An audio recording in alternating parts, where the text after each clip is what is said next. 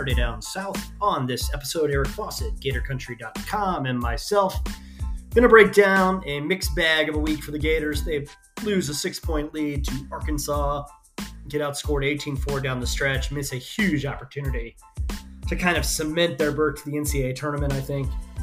Um, instead, are going to need to close strong. I think 21 wins uh, Eric and I think is is kind of the magic number. Any way that they get there will be good enough, but they're going to need 21 wins. They have 18 after the victory over Georgia. We will talk about that game as well and preview a quad one opportunity at Vanderbilt Tuesday night. Thank you all for listening. Please leave a rating, a heart, anything you can do.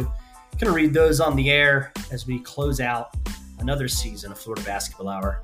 Thank you all so much. Enjoy the show.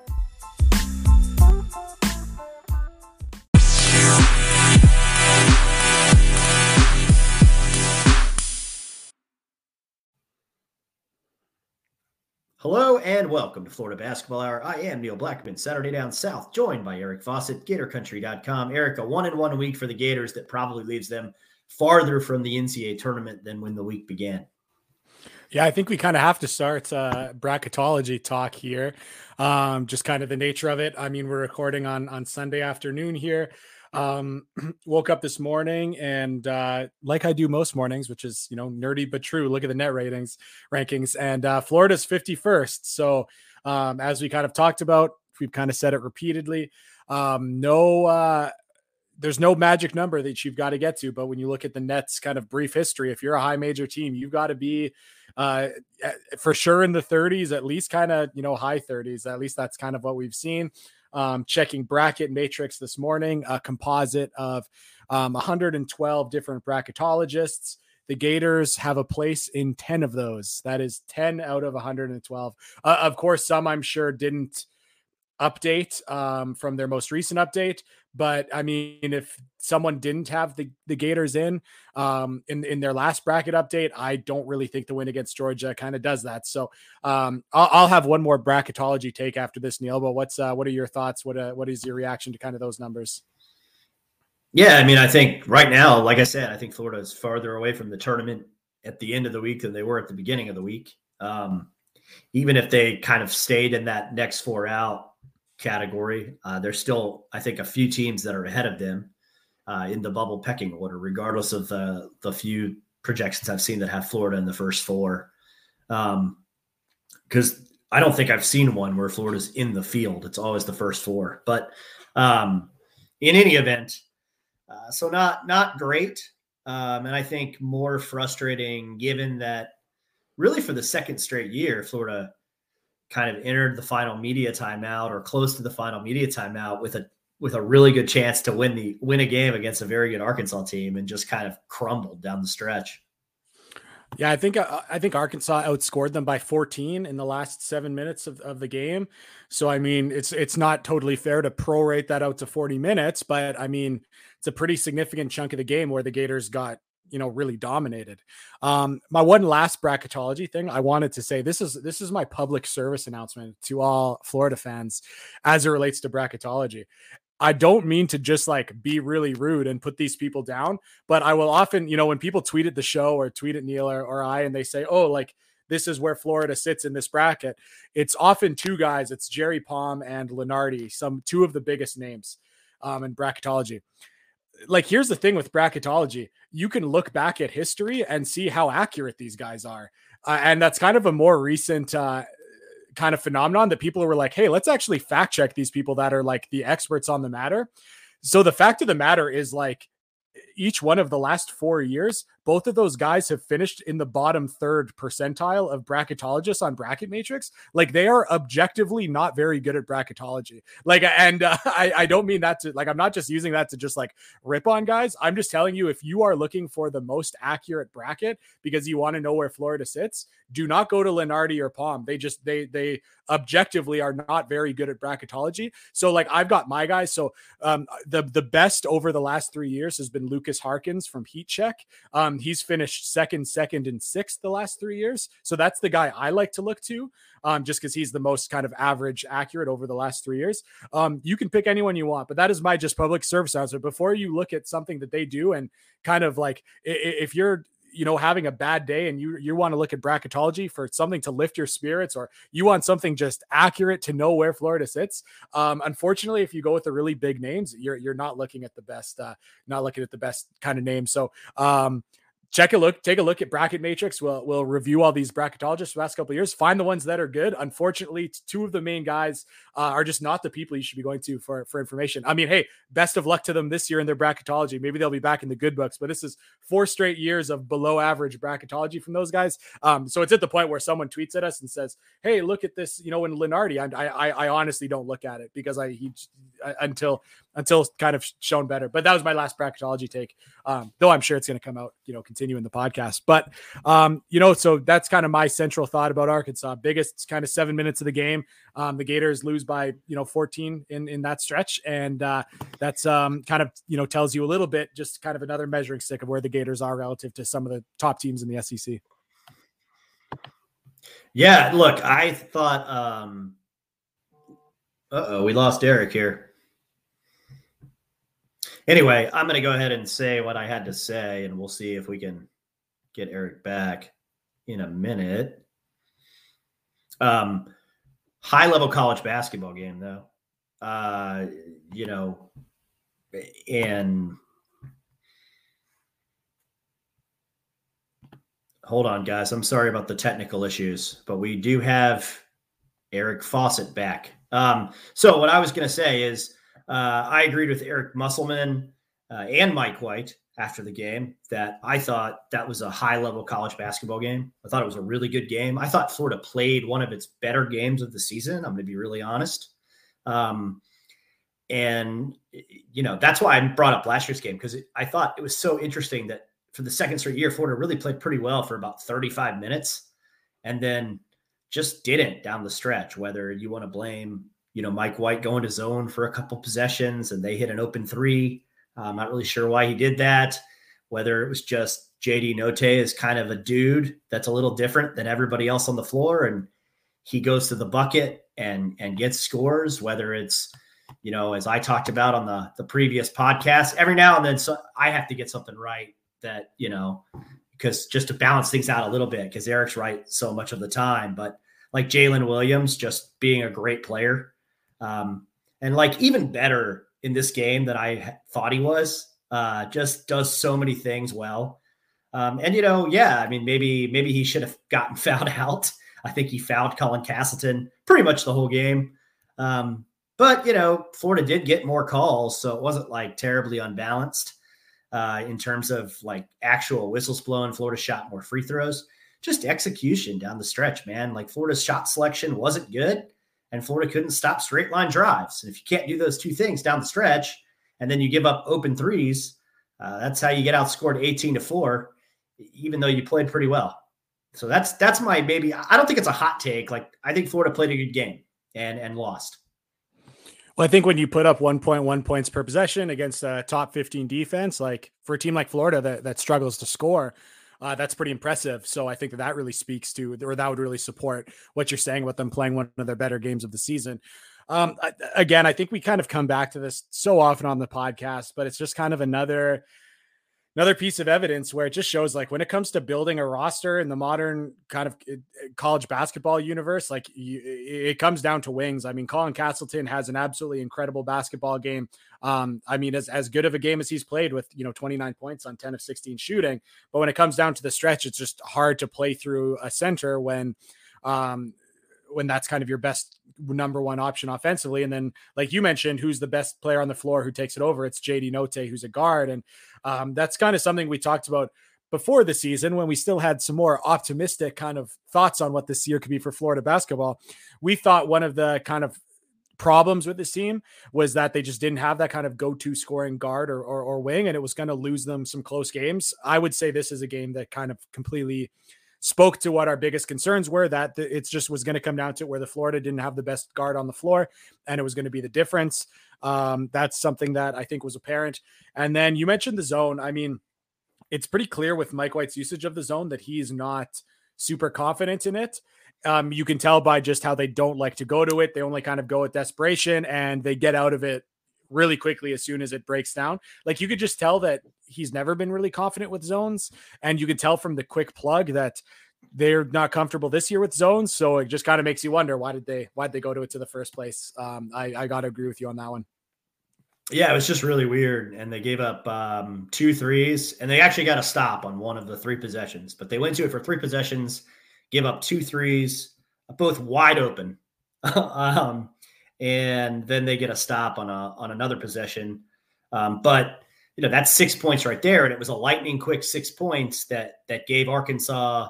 Uh, really, it's a lightning quick seven points that gave Arkansas the lead after Florida was up six with 659 to go, 701 to go. Um, sorry. So, um, and I'd said Arkansas, Florida shot more free throws. That that would have been true had not Florida fouled late. Um, so Florida was in a position where they had shot more, but Arkansas shot six down the stretch to end up with two more free throws. But they were called for more fouls. Colin Castleton had 29 points, like Eric said, a fantastic game. He drew 11 fouls, which was uh, a season high um, for a player against Arkansas who has the best, uh, I think, the best defense in the league now that LSU's come back to earth a little bit. Um, so, you know, that's, I mean, he was just a monster. And, and like Eric said, Florida's backcourt uh, really kind of outclassed a little bit, although Tyler, uh, tired Tyler, Tyree Appleby played pretty well, 19 points, four assists. I think he was tired down the stretch, um, missed a couple shots short, had an air ball. Um, so, you know, I saw him taking a lot of heat, and I think some of that is he's the only creator that they have on the roster against a defense like Arkansas.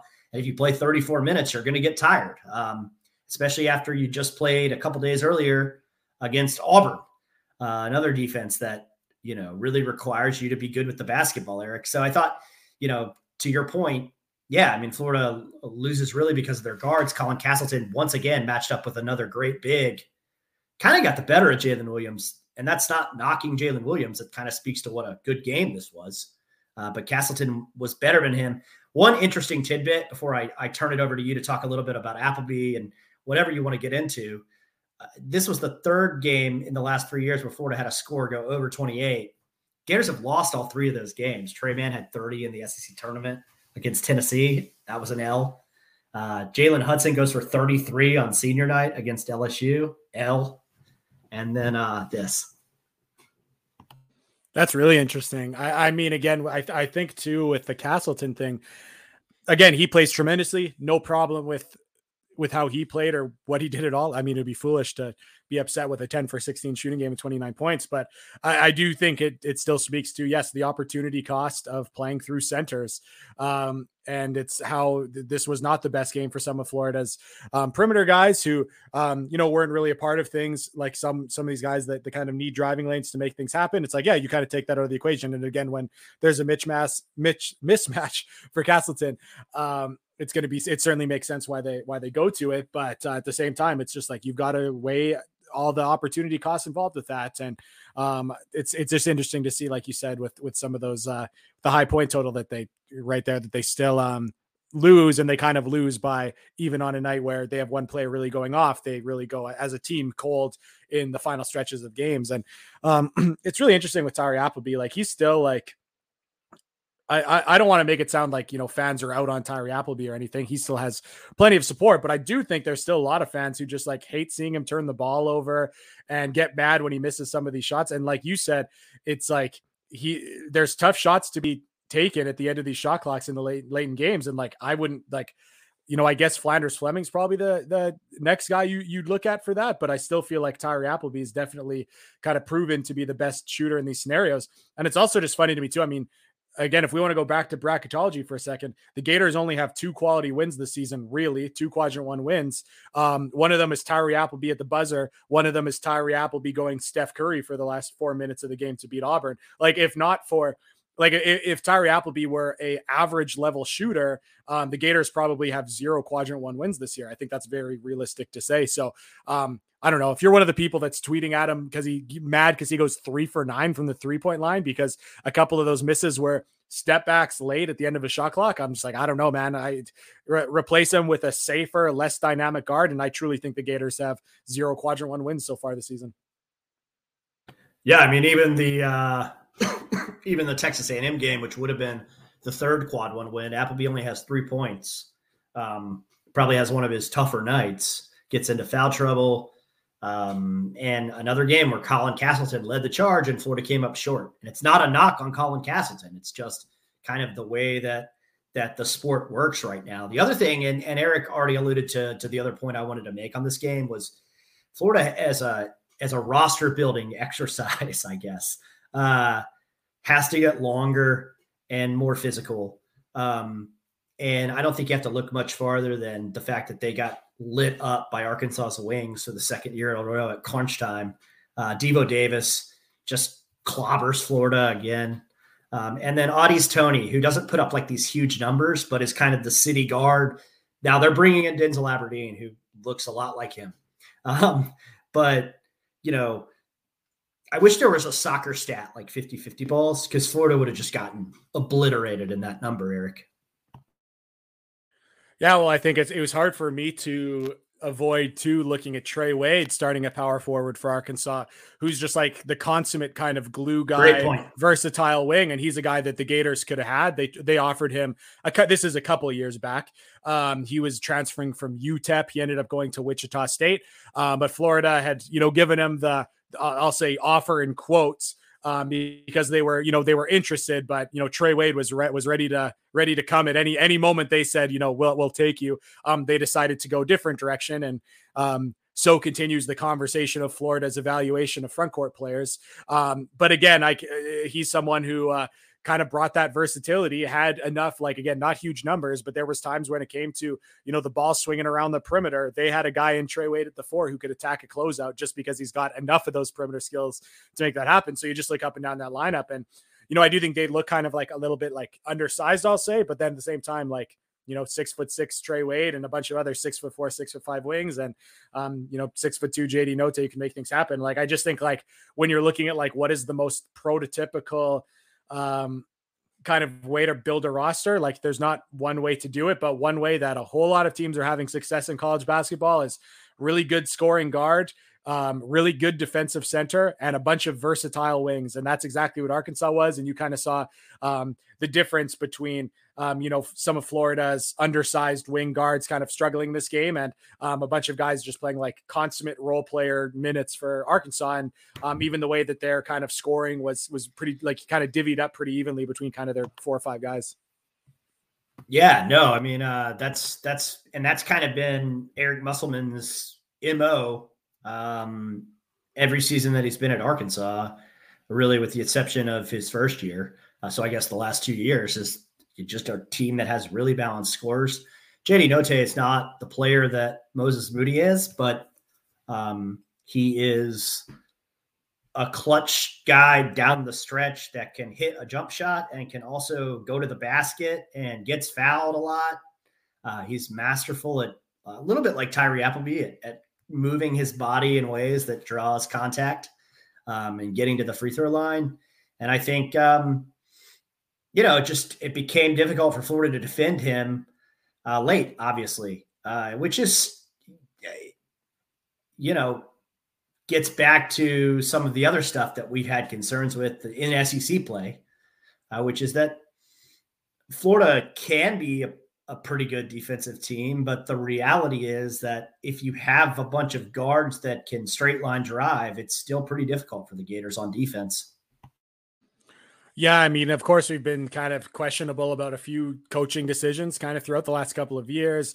Um, it's pick and roll defense being kind of one of the main ones, and eh, there's definitely some schematic things that I'd like to see them change there. But when it comes to kind of other elements of defense, it's like, man, if you can't contain the ball, there's there's there's just nothing you can do. Like like again, kind of you see all kinds of teams going through it teams that I'm working with going through it. It's like if you can't stop the ball, it doesn't matter how good of a coach you are. It doesn't matter how good your help defense is, how good your gap control is. Like that's one of the things too. We always talk about like how it's like, oh, it'd be nice to see Florida run, you know, some of the more set plays or change up what they're doing offensively. Um, yeah, sure, but you know what the best offense is in college basketball? It's having guys that can go one on one and and and get by their man. So, um, again, I I think when you kind of evaluate, like I, guess I'm really interested too. I do wonder if Florida, like when when Brandon McKissick comes to, just as an example, not I'm not pinpointing him as like the one bad defender on this night. But you know, he's obviously an all league player where he comes from but when I started watching his film, I was like, okay, this will be a good defender at the SEC level, but I don't think he's going to be a great one. I'm really interested if the Gators looked at him and said, hey, all league defender, he's going to come in and be like a complete stopper in this league. Um, same thing with Phlandrous Fleming, you know, defensive player of the year in this conference. I looked at him, I was like, I, you know, I think he'll be a good defensive player, no, no question. Um, is he like you know a difference making defensive player in the SEC? Uh, no, I don't think so. So I, I do wonder if that was like missed evaluations by the Gators, or if they just kind of thought, hey, we're going to put right. out a whole bunch of good defenders because I do think that's what Florida kind of is. It's a bunch of good mm-hmm. defenders and no real great ones. And maybe they thought that that was going to be enough, but I think this game, this kind of season has shown it's like you've got to have at least one or two guys that are like you know elite, elite stoppers. And uh, hey, maybe on that note, Neil, you want to jump in on on Niels Lane and his uh, six minutes of play? Yeah, I mean, it, it, probably his roughest six minutes since he has emerged from the doghouse. He got uh, lost on a backdoor cut, uh, got kind of got abused on a pick and roll, um, and then I think he fouled uh, JD Notae, and, and Notae missed the the three point play shot. But um, so not terrific from him, but still, when you're only getting six minutes, like I don't know, just sit him and put him back out there, especially late in the game. I thought with Florida up six, like it would have made sense to go offense defense a little bit with Niels to just try to get somebody that can get in front of Devo Davis or uh, JD Notae. Now, to, to our point on the preview that Arkansas, uh, Florida switches a lot, and Arkansas was going to attack those switches anyway, but still better to have Niels Lane on the floor um, defending those people. And I think we saw against Georgia, which we'll get to, you know, why it matters to have Niels Lane to kind of stop the ball. Um, you know, and if you've watched Texas Tech, a team that entered Big 12 play pretty much in the same resume spot as Florida, uh, if you've watched them kind of become one of the best teams in the country over the past, what, month and a half, Eric? Uh, I think a big reason why uh, is twofold. I mean, they have like three Niels Lane types. I mean, Davion Warren is one of the best on ball defenders in the country. Uh, Kevin McCullar is a really good on ball defender. Um, Adonis Arms is a good on ball defender. Like their worst defender in their rotation is Kevin Obanor, who isn't there to play defense. Um, and the reality is because Florida has iced so many ball screens this season, Florida has kind of done some of the things that Texas Tech does schematically uh, Texas Tech's just way better at it uh, because their roster is built to do all that stuff. Well, it's kind of interesting to look at their success because I mean, like when you look at like I'll say like the top top level of transfers, it's like yeah, that went to like you know the Kentuckies of the world the next kind of tier of transfers, like Florida kind of w- was living in that range and getting everyone they wanted. Like Brandon McKissick was someone that was like, oh, Kansas had some interest. Missouri thought they were going to bring him home and they, they got him. You know, Phlandrous Fleming, a guy who put up a whole bunch of points. Um, Florida went and got him. And, and there's a lot of teams that wanted Myreon Jones as well. And CJ Felder. like whenever you have um, high major starters in the portal, like there's going to be a lot of suitors. So like the Gators really got everyone they wanted. The next tier below that the Adonis Armses of the world, they went to like the Texas Tech. And when you look at the production that they're getting out of their transfers, like they hit it, they hit it out of the park. And I think a lot of it too is like they had such a defined style of play that they were able to go and and find exactly what fit their their kind of um, their scheme, and and that's why they're having so much success. So when we undoubtedly go back to this podcast in the offseason and we start talking about, hey, what's Florida going to do in the transfer portal? It's going to be an interesting kind of discussion when it's like, okay, are we going to just want to try to get the most raw talent possible, or is there some kind of style of play that the Gators feel they can hang their hat on so that they can actually, you know, recruit to what they're trying to do? Because I watch Texas Tech and I'm just like, oh my goodness, you know, Florida got like every single one of Florida's transfers was more heralded heralded than these transfers. Um, but man, Texas Tech is just utilizing them in such a fantastic way because they fit exactly what they're doing. So hey, credit to them to go for going to a program that kind of fit their um, skill set, and credit to Texas Tech for identifying those guys because uh, yeah, it's kind of uh, it's kind of an interesting difference. And again, um, no problem to all four of Florida's transfers that I think are all um, you know contributing, and we're uh, happy there each one of them is on the team. Um, but you know, can we say that the Gators like won the transfer portal last year? I that's just not the case. And I think that probably starts with the fact that the Gators thought they would be getting a whole lot better defensively.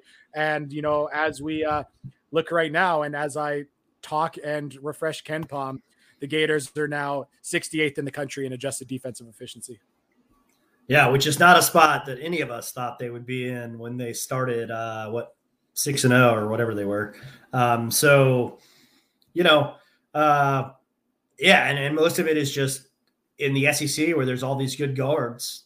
Florida just gets kind of overwhelmed sometimes. Uh, the other big problem, of course, is on the glass, uh, where Florida is one of the worst rebounding teams in the country, which I think is another reason it was a preseason concern. I think I think both of us had it in our top two concerns um, when we did our preview shows, and uh, I think they're down to 338th or something like that in defensive rebounding now, which is the bottom 20 teams in the country, one of the worst Power Six rebounding teams. Um, and that's after they out rebounded Georgia. Uh, so, you know, when they're not, they're just not big enough to to really rebound effectively. And obviously, in the six games that Colin Castleton was out, it was fairly hopeless in both the games they lost in that stretch games that I'm sure they'd love to have back uh, for their NCAA tournament resume, particularly the one at Ole Miss. Uh, so, um, you know, just some, we get back to these roster construction decisions, and maybe these are more off-season podcast oriented. But when you look at why Florida is on the bubble and why in the seventh year of the Mike White era we're talking about Florida's lack of a real identity, it's because even if they want to have an identity, they don't necessarily have the personnel that would suit whatever it is they want to do. Well, I just think like again, it, it really is more of an offseason discussion, but at the same time, it's like, well, why did you lose to Arkansas? It's because of the kind of roster build concerns, um, or you know inadequacies in, in some of these key areas. So it's as much as uh you know over overarching kind of yes we should be talking about roster builds in the offseason it's like when you can kind of draw a really straight line to some of these losses based on how the the roster was built yeah it just brings us to talk about this. But um you know that rebounding number is not an adjusted number. So again you could argue you know the gators really the 338th team in in defensive rebounding like no i don't think you would argue that in, in good faith. Um, they're probably not you know quite that bad. Um, but at the same time that's that number because it's not adjusted like the gators still have to play kentucky and who knows who they see in the ncaa tournament. It is not unreasonable to suggest that the gators could contend for the worst defensive rebounding team in the country um, you know in term in terms of defensive rebounding percentage um, which is really crazy. But yeah it's like if yeah if you're playing uh um, you know, you're playing Kentucky. Um, you end up playing, you know, you know, insert one of seven teams in the SEC that are awesome at offensive rebounding. Um, the, the, Gators could keep dropping. So let let let's hope that's not the case. But uh, um, maybe a good transition to uh, the Georgia game because one of the reasons we thought this team was going to be a better defensive rebounding team is because you and me both projected that before the season that starting a power forward would be CJ Felder. Um, it took a little while to get there. It took injury to Anthony Duruji, um, but we did get to see CJ Felder starting the uh, starting the game for the Gators. Um, I don't remember which starting lineup number this is uh, for the Gators, um, but they had to try out a new starting lineup. Um, it actually looked like the starting lineup a little bit that we kind of expected before the season. Um, what do you think of Felder, and what are your kind of over overall thoughts of this uh, this Georgia game? Yeah, I mean, look, uh, CJ Felder didn't play a ton. He played like 11 minutes. Uh, he did not get a rebound. Um, but, you know, I still think, I don't know how healthy CJ Felder was at the beginning of the season. Um, we know that he had something going on because Chris Harry reported that. Uh, but I'm not sure he ever really got back to 100%. Hopefully he is next year because I do still think he's a difference maker of a player uh, for Florida. I think he can block shots. I do think he can get rebounds. Um, and I thought that, you know, his main thing that he did in this game when he was on the floor with Colin Castleton was kind of uh, help Florida create spacing a little bit better because even with Felder on the floor, Georgia still doubled Castleton pretty much every time. But Florida had a big in position to box out when they took shots, and Castleton did a really nice job of of dishing the ball uh, to open shooters. But so Georgia also had to kind of account for the fact that Felder was present on the field, on the floor to rebound. Um, and I think that matters. You know, again, that extra size at a critical position where you want size uh, is an important thing, Eric. Yeah, I thought he also passed the ball pretty well. Got with some entries to Colin Castleton, and again, we've seen some of those issues with with Duruji recently. Um, and then I, I almost thought Felder almost had a little bit of Niels Lane to his game, where he just like knew he was not out there looking to score, and, and he was kind of quick swinging it uh, whenever the ball got to him. So it kind of looked like Florida's offense looked better with him on the floor, even though he wasn't taking shots or um, or scoring himself. Um, early in the season, I do think he was hunting shots a little bit, particularly some of those those corner threes that not been a great shot for him, unfortunately. Um, yeah, I thought he moved the ball, and I thought that Florida's offense looked really good in those those minutes he was on the floor. Um, and you know, a little, little, bit of a small part of of an offense that was really good, but uh, really centered around uh, Phlandrous Fleming. Yeah, monster game for Flan. Uh, mostly, most of his damage comes in the second half, but he did start to cook at the end of the first half uh, and ends the game in front of his hometown fans uh, and family uh, with 19. Sorry, with um, how many points did he have? 27. 20, 27 on that, uh, yeah. Last three.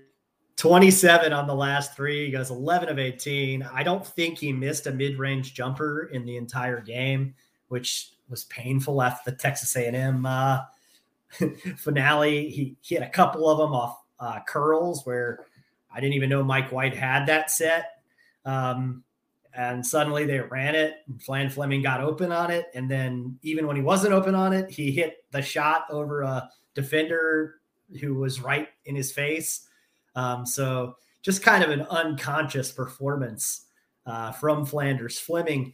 And it's funny, like if you can overshadow a couple other really good performances, um, it's kind of hard to overshadow like a box score line like Colin Castleton's yesterday, which was, as we record on Sunday, um, 10 points, uh, 12 rebounds, five assists, and four blocks. Like that's silly. Um, but Flan Fleming did that with 27, 5, and 4. Uh, and just, you know, I hope that they can get his family down to, to Gainesville for the Kentucky game, Eric. Yeah, that'd be fantastic. We, uh, I'd love to see them hyping him up there from from their little section. I thought that was really cool. Uh, man, like so Georgia, I think was 308th in the country in adjusted defense going into this game, which is just like an absurd number for a high major team. But man, when they kept doubling Colin Castleton from the near corner on the strong side, I just like I I couldn't believe it. So um uh, good assist game for Colin Castleton, just like seeing that double team come from right in his face and and hitting open shooters, but like, man, Georgia made it really easy um, in those scenarios. Good for the Gators for taking advantage of it and, and good for guys knocking down shots. But um, like you said, too, I like that the Gators were running Phlandrous Fleming off some of these kind of floppy screen actions. They got him curling. Then they got Tyree Appleby, some open threes running off those screens. Um, more reason why we just like how Florida looks when they're running sets a little bit more. And um, they didn't really run it as they haven't really gotten into it yet, but a lot of teams that like to run those floppy actions, it's these baseline screens for shooters or someone curling like a Phlandrous Fleming. But because of the way the defenses have to, you know, chase and defend those those screens, it's really easy for someone like a Colin Castleton to set one of those screens for a shooter and then just open up to the ball and be um, be there for a duck in. So um, I think Florida could have a lot of success if they kind of continue down that road. I if someone's looking for how that exactly works, I mean, I tweeted out like um, a team that's really good and an at large team from a mid major league in, in UAB and Andy Kennedy, who used to be at Ole Miss. Um, they run it and just you know murder teams with it. They're they're so good with floppy actions and the way that their post players open up to to get layups off of it. So I, I think it's a good offense. Um, it was nice to see. Like, of course, it was against a defense that that isn't very good, but uh, you know, getting Phlandrous Fleming off curls, I just you know that that's something that I'd like to see against any defense. Yeah, and sometimes it just takes one game for a player that can score like Flan Fleming can score, and he's proven he can score for four years in college basketball, and and he's had other games that have been good in the SEC. Um, but sometimes it only takes one to get a guy going, particularly at the end of his career. So hopefully that's what happens here. I love Eric's point about the the floppy actions. I also liked that Mike White went to it the one time it got a little nervy in the second half, where Florida had jumped to a 51 34 lead, and they actually were on what I think was a 13 0 run.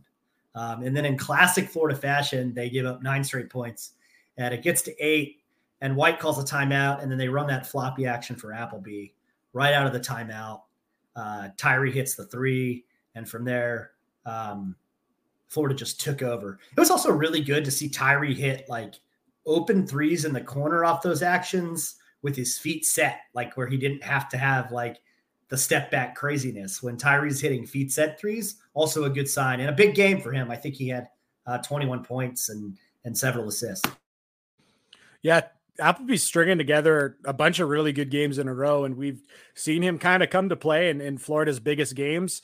Um, going back to his well going back to last year but uh now every game is pretty much must win for the gators uh, uh or something pretty close to it and, and he's yeah strung together a bunch of a bunch of really good games outside of like you said um or kind of mentioned earlier against texas a&m but it's like yeah 21 points against georgia 19 against arkansas um of course 26 um against auburn um he's playing big time basketball right now and uh to, to see those shots that he hit um, like you were kind of talking about in the corner. Like I could see, you know, Kowacie Reeves has that ability. Um, he's been quiet the last couple of games, but it's it's him or Tyree Appleby. Those are the only guys that are really kind of capable of hitting those shots. Myreon Jones, luckily, you know, lucky to see him shoot another three for eight game from three, but he's not kind of exactly. I, I don't think he's kind of quite as quick coming off those screens and and, and quite as good with his feet as as a Tyree Appleby. So um, yeah, just really good u- utilization of Tyree Appleby, who you've just got to get going, and uh, and and also Phlandrous Fleming. So um, you know, coming to the final weeks here, when you know like what works for your offense, you know it's going to be throwing it into Castleton. But if you want to say how do they best utilize, you know, Phlandrous Fleming, um, I, I think it could be coming off those curls. And while Tyree Appleby as a ball screen ball handler, that might be kind of the best way to get him going. I, I think running him off some of those screens to the corner is uh, is pretty good as well. Yeah, no, I just thought Florida played pretty pretty darn well offensively. Now, of course, playing Georgia, you would hope that they would, because um, Georgia is even worse than LSU was defensively last year. Which Eric and I, I think, had a podcast where we didn't think that that was possible. As last year we were talking about how they were the worst defensive team in the Power Six, and um, I don't know if we'll ever see these numbers again. And Georgia's just obliterating them. By the way, they're like 50 spots worse than the 250s that LSU was putting up. Uh, so um, pretty wild. Uh, I did want to give a shout out to Flan defensively too, and Niels Lane. I thought that they both kind of teamed up um, on Christian Wright, who was getting loose a little bit uh, in the first half, and then on Kario Oquendo, who is a player that, if Eric Pastrana is listening, um, you know, when he hits the portal, man, like I don't care if you've got to camp out in front of his house, like I really would like to see that guy in orange and blue. He's a Florida native. Um, and Lord knows Florida could use another player that can just attack the basket. Uh, but he didn't have as much luck against it with Niels Lane on the floor. I thought, um, you know, back to good defense from Niels. But what was really encouraging, oddly enough, was offense. Just the fact that he decided to attack closeouts and not shoot threes and, and made a couple baskets. That was really good. Uh, so I really thought that him and Fleming were kind of key to Florida getting separation on defense uh, to get the stops they needed to where um, they could kind of extend the lead and, and put the game away. Georgia shot the ball really well. Um, I thought they made some pretty tough looks, especially Braelen Bridges. Uh, and Oquendo made some tough threes with people in his face. Um, but, you know, Georgia shot nine of 23 from deep. And if you had told me they were going to do that before the game, I might have said that the Gators are in trouble. Um, but uh, Florida got enough stops to win, even though their defensive efficiency numbers actually dropped, uh, despite playing a pretty good offense. Yeah, I didn't hate any of the shots that Oquendo took and and and made. I thought Florida defended well. He had some tough step back jumpers. He's not a good shooter. He hasn't hit those shots. He was 0 for 5 against the Gators in the first meeting. He's just yeah, not a not a great shooter and he took some shots that he doesn't normally hit and he made them. So um, I have no problem with the way Florida defended. I I thought that uh, um, like you mentioned too, that they are, you know, Georgia is a pretty good offense. That's one thing that that Crean has always been pretty good at is is offense. Um, it's been the defense that's always been the problem for him. Um, but uh, I, I, I really think that the Gators kind of did well um, getting uh, getting Oquendo off his spots. Um, you know, Aaron Cook really got loose um, against the Gators in in the first game, and and I thought they you know did a lot a lot better there. And uh, just kind of generally, generally kind of quieting, quieting the game down a little bit, staying out of rotation a whole bunch, and then it, that's what kind of led to some of these late clock situations where, yeah, Oquendo hit some tough shots, but it was good defensive possessions for the Gators. So definitely a tough one, like you said, where um, they end up, you know, dropping a little bit in in the defensive metrics. Um, but uh, yeah, I, have got to say, after you know being critical of some of the defense recently, I didn't really have any problem with anything they did against Georgia. Yeah, much better. Uh, they did get 31 rebounds to Georgia's 29. Niels Lane had five rebounds. Flan Fleming had five rebounds. Got to have those. Eh, by the way, um, you know, we keep this. This has become the roster construction podcast that we didn't even know was going to happen. I promise we did not talk about this before. We really just started recording today. Um, and uh, so, like the two six five guys were capable of getting rebounds. You know what I mean? Like go figure. You know, like there are lessons to be learned here. Well, yeah, and, and again to see like you know Kario Oquendo, who still has, you know, finds a way to get get 20 points. Um, and he, you know, he get, I think he had six rebounds against the Gators and he had eight rebounds in the first matchup too. So two, you're seeing it on the other side too. Luckily the Gators were able to compete with him a little bit more. But uh yeah, I do think when the Gators start looking back at the season, um, and last couple of years, yeah, the offensive rebounding is one they've, they've just got to take a look at. And um, there's a whole bunch of things that kind of, you know, contribute to it. But those minutes where they have Phlandrous Fleming at the three and, um, and Niels Lane at the two, and suddenly you're a whole lot bigger and more athletic than you normally are, kind of makes sense. You can control the glass a little bit more. Yeah. So um, that was kind of my I, I, didn't really have much else on that game. Obviously, uh, just another monster performance from Colin Castleton. I talked about his box score. Um, Florida gets the win without Anthony Duruji, who has started a lot this season, has some sort of ankle injury that, of course, we didn't know about as media. Um, so, just another fascinating thing about Florida basketball. Just never know what the heck's going on uh, inside the building. They don't tell us that much. Uh, so yeah, I, you know, good good win, shorthanded. Maybe we'll see CJ Felder again. I would hope so. Um, Vanderbilt's an interesting case because we talked a little bit about this when we previewed them the last time, Eric, but they were kind of in like the 280s in rebounding when Florida and them last met. Uh, another team that doesn't rebound that well, but uh, even though they've lost four of five, uh, they have gotten Liam Robbins back. And the thing that Liam Robbins has done is sort of give them a seven footer that can compete on the glass. So suddenly they're out rebounding people and they, they play a little differently uh, than they have with Liam Robbins. They're also, I think, able to space the floor a little better, which makes Scottie Pippen a little more dangerous. It's uh, it's been pretty interesting because they have not won a whole lot um, in the SEC. I think they're six and ten, um, but and and I think that they are like three and and five over their last eight. But they played a bunch of these games tight. Like they played Alabama tight, they played Mississippi State tight. They hung in with Auburn for a bunch of it. They hung in with Tennessee for a lot of it. They played Kentucky close. So what what we've actually seen is like they've continued to rise up and up and up the net ratings or rankings and one thing that's pretty crazy is as it currently stands as we talk, they are 75th in the net rankings. So that means this would be a quadrant one game for the Gators on the road, which I would have never guessed going into the season that Vanderbilt would be a quadrant one game um, on the road for the Gators. But here's the catch. I mean, if the Gators win, Vanderbilt probably drops in the net ranking and it becomes a quadrant two. So again, we'll see if it like there's still other games that are played, so everyone can cheer for hopefully the Gators to win, and then Vanderbilt to play really well in their last game of the season, and then in the SEC tournament to make this a quadrant one game. But it, it is kind of funny. Like as we currently talk on Sunday, this is a quadrant one game for the Gators.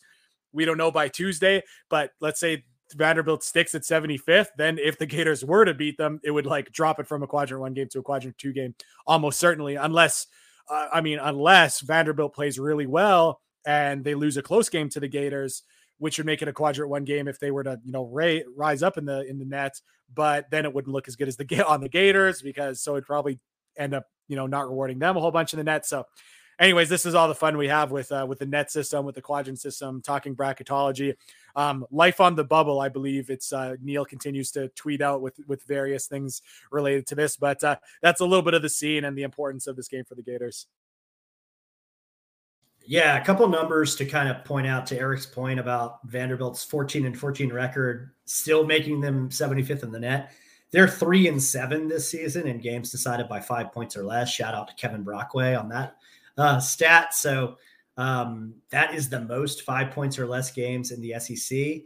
Uh, only one of those games came out, or two of those games came out of the league. A win over BYU, who's on the bubble, and a um, loss to Temple in overtime.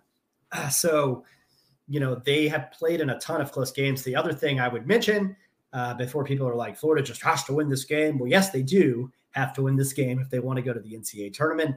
I guess my point is easier said than done. Vandy has won four of their last five at Memorial Gym. Um, and the one loss was a heartbreaker to Alabama last week. Yeah, they they really are playing good basketball, and you see that you know they played Kentucky to, to seven points on the road, and to see that they are playing so much better better at home right now, and like you said, heartbreaking loss there uh, to Alabama, and uh, they beat Texas A and M at home, which you know the Gators weren't able to win. So they really are playing pretty good basketball, and I think a lot of it is is kind of starts on the defensive end. Um, they're 40th in KenPom's adjusted defensive efficiency metric, and um, something that I was looking at in some of the advanced numbers that I think are is, is kind of really interesting. Neil, you are going to absolutely love this number because as we keep saying on the podcast, Vanderbilt is a team that plays drop pick and roll coverage. Um, so Vanderbilt, who is a drop pick and roll team, like we have kind of wanted to see from the Gators recently, um, they are currently eighth in the country in pick and roll defense without really good pick and roll bigs without really good pick and roll guards. They have mm. found a way to be the eighth best pick and roll defensive team in the country. I think that is a incredible number, incredible credit to them, and it's also just another little piece of evidence that, um, that kind of you know speaks to why we think that drop could be so successful in college basketball in the SEC. Yeah, I mean, if you're doing that with Quentin Millora-Brown on the on the floor in the Power Six for 25 minutes at night, uh, and I'm sure he's a nice kid and works hard, um, but man, that's pretty impressive uh, because you know that is not what we would call an athletic specimen uh, in the pick and roll defense, but he's he's getting it done. Um, they got 32 uh, from Scottie Pippen Jr uh, in their loss to Miss State over the weekend. He was just marvelous in that game. Mississippi State had zero uh, answer for him, other than the fact that Mississippi State has Iverson Molinar. Um, so if you liked great guards, it was a really entertaining game to watch. Um, and I think it's available on demand if you have the ESPN app. Might want to go check it out. I guarantee you, my one bold hot take for this podcast is that Scottie Pippen Jr. is not going to have the type of game that he had against Florida last time, where what he had like five points and was pretty much a non-factor. Yeah, he had six, which is his season low, um, which won't be a surprise to anyone that his season low um, was six. Um, if everyone remembers, um, last year he played the Gators three times. He had 23 points and four assists in um, the the last game, which was in the SEC tournament, where they almost upset the Gators in just you know shocking fashion. The game before that, he had 32 points and six assists against the Gators, and then in the first meeting between the two teams, he had 18 points and six assists. Um, he's averaging 20 points and four assists per game this season, so um, which is even more impressive when you see that he just like you know laid the egg against the Gators. So I, I think he's just as good of a scorer as there is in college basketball. Um, I was just shocked and in awe that he struggled so much in the, in the first game. I really wonder what was going on, but uh, that was his season low. Quite arguably, the worst game he's played this season was against Florida. So uh, yeah, I, I, think we're we're dealing with uh, with a guy who's going to be a lot closer to 20 points, um, or maybe even closer to 26 points, I should say, than six points. Yeah, and just so you know how he's playing in the last four, which uh, include two of those five point or less losses and a home win and the heartbreaking home loss to Alabama. Um, my man is averaging 28 points a game in the last four and has shot 53 free throws in the last four games. So, uh, which so he's cooking. He's playing the best basketball of his uh, his career, and I guarantee you he's coming for the Gators Tuesday night. Uh, I, you know, I, I think that one thing that Jerry Stackhouse uh, does really well, and it's definitely sort of probably his G League background. I'm sure uh, Eric hasn't been tweeting as much recently, but he could dive into it, I'm sure. But Jerry Stackhouse does also a really nice job of designing things for Scottie Pippen and spacing the floor for Scottie Pippen in the way that NBA uh, teams typically do for their stars. Well, maybe I will tonight, Neil. Um, I was actually thinking about tweeting out a little bit of their drop pick and roll coverage because, uh, again, I just I I'm just in awe that they are eighth in the country in pick and roll defense, and that's not an adjusted number. So for them to do that in the SEC against some really good pick and roll guards with really good catching lob big men, um, pretty incredible. But uh, again, I, I I really you know I, I I've had some problems with the way that Stackhouse has went in press conferences and called out players by name for being soft or not defending well enough or being good enough for the SEC level. I would certainly stay away from that if I was someone in his position. Um, but when it comes to his schematic coaching, I think he's really good. And again, this is a guy who was an assistant coach in the NBA and was a head coach in the G League. Like X's and O's are in an extremely high level at those leagues. So I've always thought that they've ran really good stuff at uh, at Vanderbilt. It's just been, you know, for whatever reason. Um, of course, talent would be the the first thing to kind of you know speak to. Um, it hasn't totally worked out, but you know, it was just a couple. I it was just last week we were recording the podcast. They were only one game behind the Gators in the standings, and we thought it is very realistic that the Gators could be playing Vanderbilt, and the winner of that game would be you know higher in the standings. Um, luckily, that's that's not the case. But there was a time where like Vanderbilt was really in the mix to finish at the top half the SEC and ahead of the Gators. So um, they've obviously had the close losses, but um, obviously Scottie Pippen is is tremendous.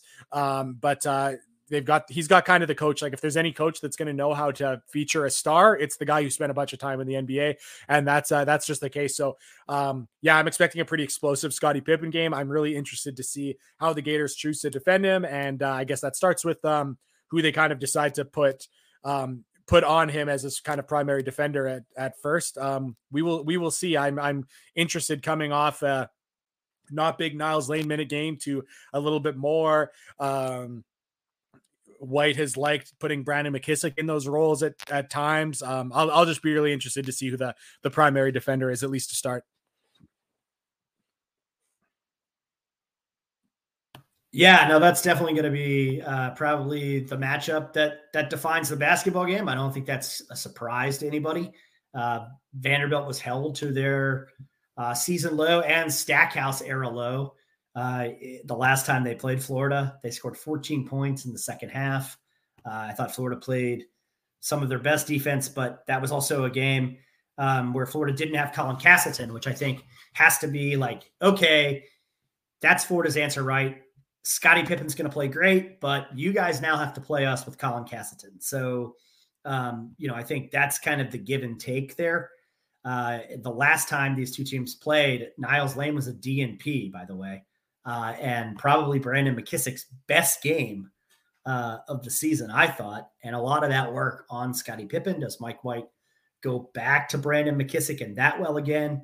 Uh, Jerry Stackhouse, Dean Smith said one of the five most intelligent players he ever coached. Um, Dean Smith coached a lot of players. So I'm sure that Jerry will have some sort of answer for whatever Florida does. I don't know if if uh, you know, as well as Castleton, or as well as Pippen is playing right now, so is Colin Castleton. And while Liam Robbins definitely gives them a body and a banger that they didn't have, uh, I still think you have to like Colin in either of those matchups against Moore, Brown, or Robbins. Yeah, considering some of the centers that he's kind of had his way with recently, um, you would hope so for sure. Um, something that I think is a pretty crazy number, Neil. I don't know if you're going to be surprised by this. Um, I, I guess I was, though it makes sense when you see what they are in the net. But um, KenPom has this game Vanderbilt by one. Um, I'll be interested if, like the betting markets normally do, that they'll follow KenPom and and the Commodores will be favored. But uh, man, again, it was a couple weeks ago and we're like, oh, you know what? Things are looking a little rough for the Gators, but they're going to have that stretch where they'll play Georgia, Vanderbilt back to back. Well, those are two scheduled wins. Like right on, get ready for Kentucky. Uh, that is not the case. Um, Vanderbilt has been playing good, and I think that the metrics are these. These are why metrics like KenPom are amazing because you can see when Vanderbilt is a losing record in the SEC, but you can see, wow, they're playing Kentucky and Auburn and Tennessee and Alabama really close. They're a lot better than just the record says. Um, you, you know, the RPI wouldn't pick that up, but the net does and, and KenPom does. We're at the point where, you know, the Gators are 55th um, in KenPom, Vanderbilt 75th in KenPom, which is interesting. It's the exact same as their net rating. And uh, Vanderbilt is is going to be favored to win um, by Palm and some of the other metrics. So um, this is far from the the layup that you know. I'll be honest that I thought it was going to be a couple of weeks ago. Yeah, it would be nice if Vandy uh, lost to Florida and then beat Ole Miss soundly in their final game, so that Florida had this quad one win as Vandy arrives in Tampa, and then maybe Vandy gets a W in Tampa so that it stays a quad one for the Gators. Because uh, any of those things help. And you know, you'd hate to say Florida missed the NCAA tournament because Flan Fleming uh, fouled a three-point jump shooter at Texas A&M, but it really might come down to those types of margins if Florida can't beat Kentucky. Again, I think Florida pretty much has no chance of making the NCAA tournament if they don't win uh, at Vanderbilt. Um, so, you know, I think the team knows that too. Uh, they they definitely played with urgency against Georgia, I thought, and they played with urgency against Arkansas. I tweeted out yesterday. I kind of feel like Florida's playing some of their best basketball the last two and a half games. Hopefully that trend continues. Sustaining success for four game periods has not been a staple of the Mike White era. So we'll see what happens. So you mentioned there the the kind of margins that we're at, talking about needing Vanderbilt to go beat Ole Miss. Like, let's talk margins for a sec. So the Gators are beating Georgia by you know double digits, and they kind of called the dogs off at the end. In a net rating world, that was not the smart thing to do. And you kind of see that in the fact that they only r- rose a couple of numbers in, in KenPom. I, I mean, an example that I used too was like, you know, the Gators beat Auburn, but didn't play particularly well. And they only went from like 50th to 47th in the net. Like a week before, Michigan, who was 47th in the net, um, they really hammered Purdue. Like one, I forget what the margin was, but they won by like 20 points. They went from 47th to 30th. Like no one knows exactly what the net rating um, ranking is uh what all the factors go or they they the, the NCAA has said what factors go into it. They don't say to what extent, but they do like efficiency margins are built in. So therefore, you are incentive is incentivized to not call off the dogs and try to win as much as you can over an opponent. And for the Gators, who are not in a very good, you know, position net wise, they should have been pushing. And again, I, you, this is the conversation: how much do you kind of weigh sportsmanship or even you know keeping players healthy and not pushing them versus how do you best try to make the NCAA tournament? So, you know, we can have that discussion, but from a pure trying to make the NCAA tournament picture, the Gators were not wise to just kind of coast out the last couple minutes of the game. I, am curious what your kind of reaction is is to that. Like, did you like seeing the Gators play with you know I'll, I'll, say sportsmanship or are you just like oh my goodness you might have been able to raise a couple spots in the net had you kind of continued to pour it on and not just you know kind of walked out the last couple minutes yeah no i saw something that was like if florida had won by 20 it would have improved their net ranking by three more spots if they had held on to win by 15 it would have been a at least another spot in the net. And of course, Georgia hits a three at the buzzer to make it a 12 point game instead Cause, of because they let because they let him shoot it. You know, that's yeah, right. Because they didn't they didn't guard the guy. They're just like, hey, we won the game. So you know, I mean, when Flan hit that three to go up 15, it was like we're two net spots, and then Florida doesn't defend on the other end, and Georgia makes a shot in four seconds because of course it had to go in. Um, but you know, yeah, I mean, I don't, I, I don't like it. Luckily, that won't matter much Tuesday night. Uh, really, all Florida has to do is um, win the game and then come home and get ready for Kentucky. But huge game coming up. Uh, that is our show today. So go Gators and keep attacking closeouts.